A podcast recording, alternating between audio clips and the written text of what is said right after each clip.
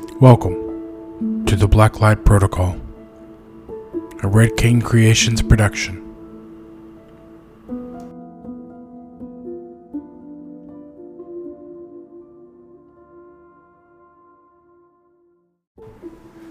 Dear listener, I have for you a story. I've decided to share it because it causes me to think and it causes me to wonder. The truth is hard to find in this narrative, I'll warn you of that. Perhaps the truth isn't to be found in the events that take place. After all, truth exists on multiple dimensions. I wonder if you'll be able to find it. I was contacted by Miss Harris some time ago, and will read to you the story as best as I am to relate it. The Testament of Cameron Harris. Thank you. I I can feel as though this story is like a weight on my shoulders. I've thought a lot about how to tell you what happened, but all I can think of is the truth. It was last year when mom and dad got the divorce. I guess they separated for the reason that most people do. Wasn't a big surprise, not to the kids that didn't make us feel any better. To be fair, as far as divorces go, it went pretty well. It was civil. Dad had a good job, and so we let Mom have the house in exchange for a good visitation deal. Mom didn't want the house, so she sold it, which kind of pissed my dad off, but I guess that's whatever at this point. Anyways, we move into this new house, and there's nothing special about it. It was old, didn't feel as old when it was here. I don't know. There've been several renovations done and mostly kept up to date. At the very least, it was nice to have a house that wasn't filled with memories of, you know, a failed marriage. Mom got herself a new job at the bank, and it was only 20 minutes away. That left me at home with my sister Alex, who was 15 at the time, and the baby, Connor. He just turned one. I remember Alex getting a phone call, she came in begging me for my car keys. She said something about there being a party at her friend's house, and since I didn't have any plans, I let her go. I know she didn't have her license yet, but I'd, she'd driven me around a time or two, and it wasn't that far away, so I didn't think it was a big deal. After she left, I went and got Connor's playpen from his room and brought it to the living room. I made sure he was changed and gave him a full bottle and let him play while I watched TV. It was a lazy day, not much to watch, not much to do, so I let cooking shows play and scrolled through my phone. I'd been there for a little bit when I heard the doorbell ring, and then shortly after that, a knock. I jumped up and opened it to find what I assumed to be our next door neighbors. They were both old. The woman kind of looked like one of those summer moms that spent way too much time in the sun. She just introduced herself like, Hey there, my name is Helen. This is my husband Donnie. I made you a sweet potato casserole just as a welcome gift. It was kind of just like, gee, thanks. You know, it was kind of weird. You'd only ever seen this kind of interaction on TV. But Donnie was standing behind her. He's the one that caught my eye and kind of freaked me out. He was tall kind of a lean guy. Like he wasn't skinny, but he wasn't big or anything. But the way he eyed me up and down, his thick, bushy mustache wiggled a little. He gave off some kind of pedophile vibes. I don't know, he was just creepy. I've seen the way guys look at me sometimes, right? There's something about this Donnie guy. Something that made me uneasy. When I came to that realization, I actually kind of looked down at myself and realized what I was wearing. Now, I wasn't like, you know, scantily clad. I was in gym shorts. I don't know. They looked at me like it was too risque or something. Helen kind of tilted her head and gave me a once over and sighed. Oh, honey. Or something condescending like that. At the time, it wasn't a big deal, right? You know, Sometimes older people are just like that. Anything that's not down to your ankles is a sin. But I remember so vividly your Donnie's eyes. and The way he looked at me. It was like he was hungry. I thanked them again and did my best to politely shoo them away. It took a moment, but eventually they left. After I closed the door, I realized I was sweating. My stomach felt strange. I felt sick. I put the casserole on the kitchen counter with no intentions of eating it, and I went to check on Connor. He was fine, just playing with his toys. I don't know what it was, but after meeting the neighbors, I was feeling restless. I felt weird. I couldn't sit still for very long, so I figured a shower was in order. Went back to Connor's room and got his baby monitor and went to my mom's room and got the other part. That way I could listen to him while I was in the bathroom. It was about this time it was starting to get dark. I was texting Alex to see if she was fine, and she was, so everything was good.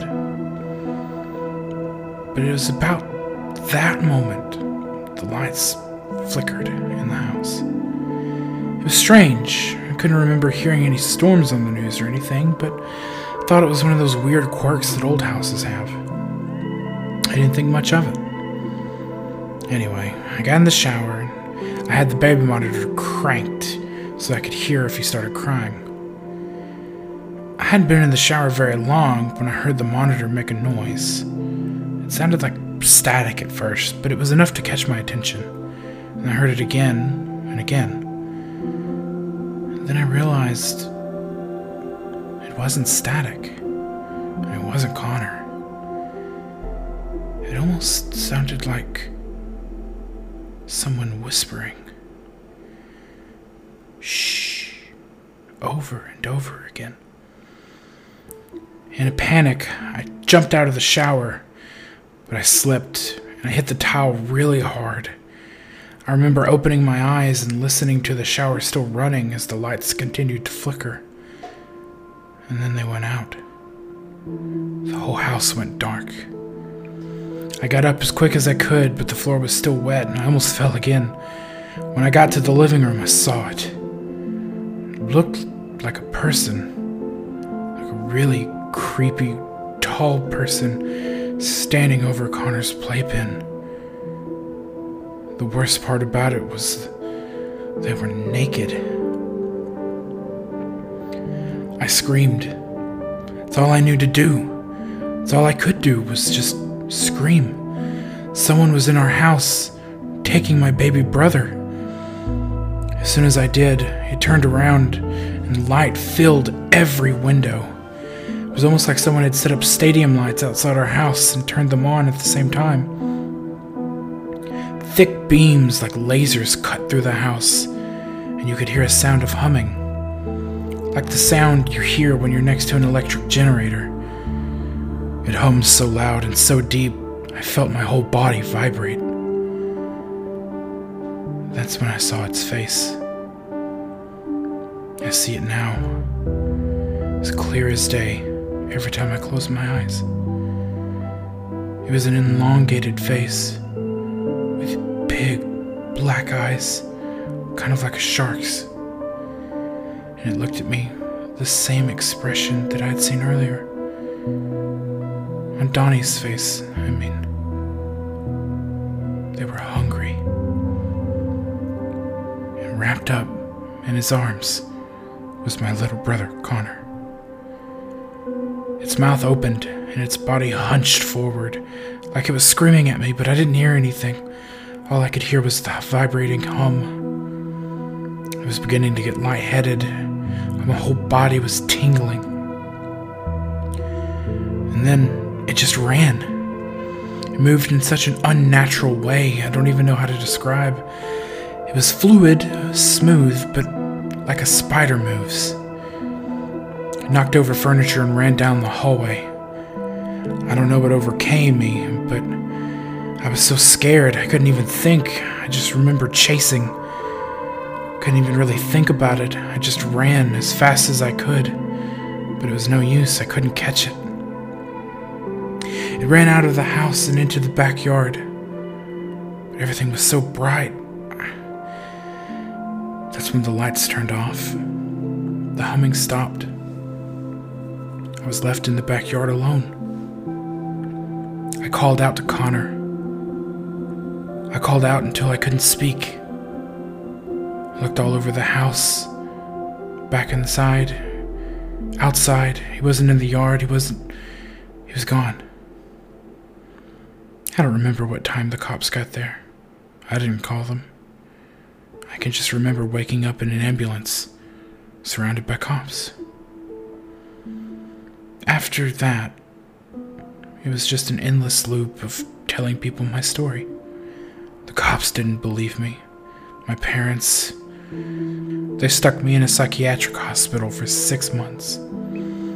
Once the doctors realized they couldn't find anything wrong with me, they finally let me go. Things at the house weren't the same. Couldn't just talk about it. I mean, what else was there to say? Since then, I've tried to come up with something, anything that would explain what happened. Cops just kept telling me I was wrong. Just wasn't right.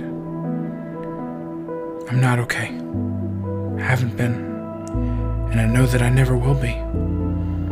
It's just a fact of my life now.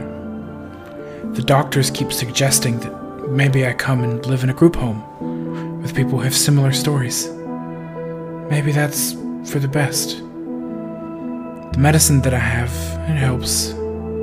Helps me forget. I kind of just float through the day. Anyway, I'm sure you've seen the news. I'm sure you've seen what everyone else says about what happened. It's not true. I get why they say things like that. They're just trying to explain it. But they can't explain it and they won't accept the truth. They want answers, but truth is, there aren't any. And I just have to live with that. Addendum Police Report by Jared Blankenship. On June 11th, 2019, at approximately 1932 hours, a call was received from Alex Harris. She reported coming home from a party to find her sister, Cameron Harris, and younger brother, Connor Harris, missing from their home. I arrived on scene and found Alex Harris standing in the front yard. I asked her what happened prior to my arrival. She explained that she had gone to a party, leaving her older sister, Cameron Harris, and her brother Connor Harris at home alone. Upon returning home, Alex found furniture knocked over and the power out, along with blood in the bathroom and the shower still running. Both her sister and brother were missing from the home. I searched the house and confirmed Alex's story. The shower was still running, even when I went inside, the water all over the floor and blood smeared across the tiles. From the bathroom, a blood trail led to the living room where a child's playpen had been knocked over, along with the couch and side table. The blood trail was picked up again in the opposite hallway leading the back door of the home. The back door itself was broken, hanging on a single hinge. Investigating the backyard, I made my way to a forested area toward the back of the property. Approximately 15 yards into the forest, I found Cameron Harris. She was naked, unconscious, and covered in blood. She also had red stripes across her body, like concentrated sunburns. I called for backup, and at approximately 1945 hours, Lieutenant Woods arrived on scene along with the ambulance.